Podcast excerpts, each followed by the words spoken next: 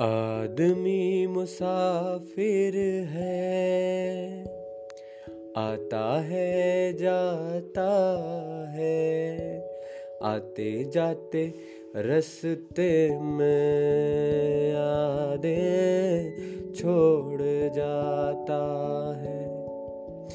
तो कैसे हैं आप लोग? एक बार फिर से आप सभी का स्वागत है ज़िंदगी के लम्हे एपिसोड नंबर टू में। तो आज हम बात करेंगे लम्हों के बारे में। लम्हे मतलब मेमोरीज मेमोरीज कितनी इंपॉर्टेंट है, आपको पता है? आप याद कीजिए, वो बचपन के दिन जब आप कितना खुश हुआ करते थे, बिना चिंता और फ़िक्र के जीवन जिया करते थे। वो लम्हे ही आपको पावर देते हैं और जीने के लिए और आगे बढ़ने के लिए। तो हमेशा याद रखिए, पैसा ही सब कुछ नहीं होता।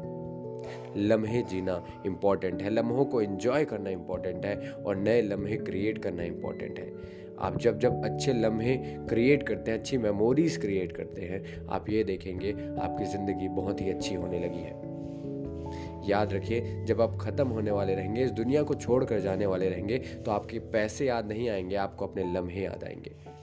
पैसा केवल एक ज़रिया है इस ज़िंदगी को जीने का, उस लम्हों को और भी खुश नसीब करने का, लेकिन लम्हे बहुत ज़्यादा इम्पोर्टेंट है। और हम सिर्फ़ पैसे के पीछे भागते हैं, लम्हों के पीछे नहीं। आज लम्हे क्रिएट करके देखिए, आप पाएँगे बहुत ही ज़्यादा खुश नसीब है। तो इसी के साथ मैं चलता अपनी गली, तब तक के लिए टेक केयर बाय बाय और फिर मिलते हैं अगले एपिसोड में।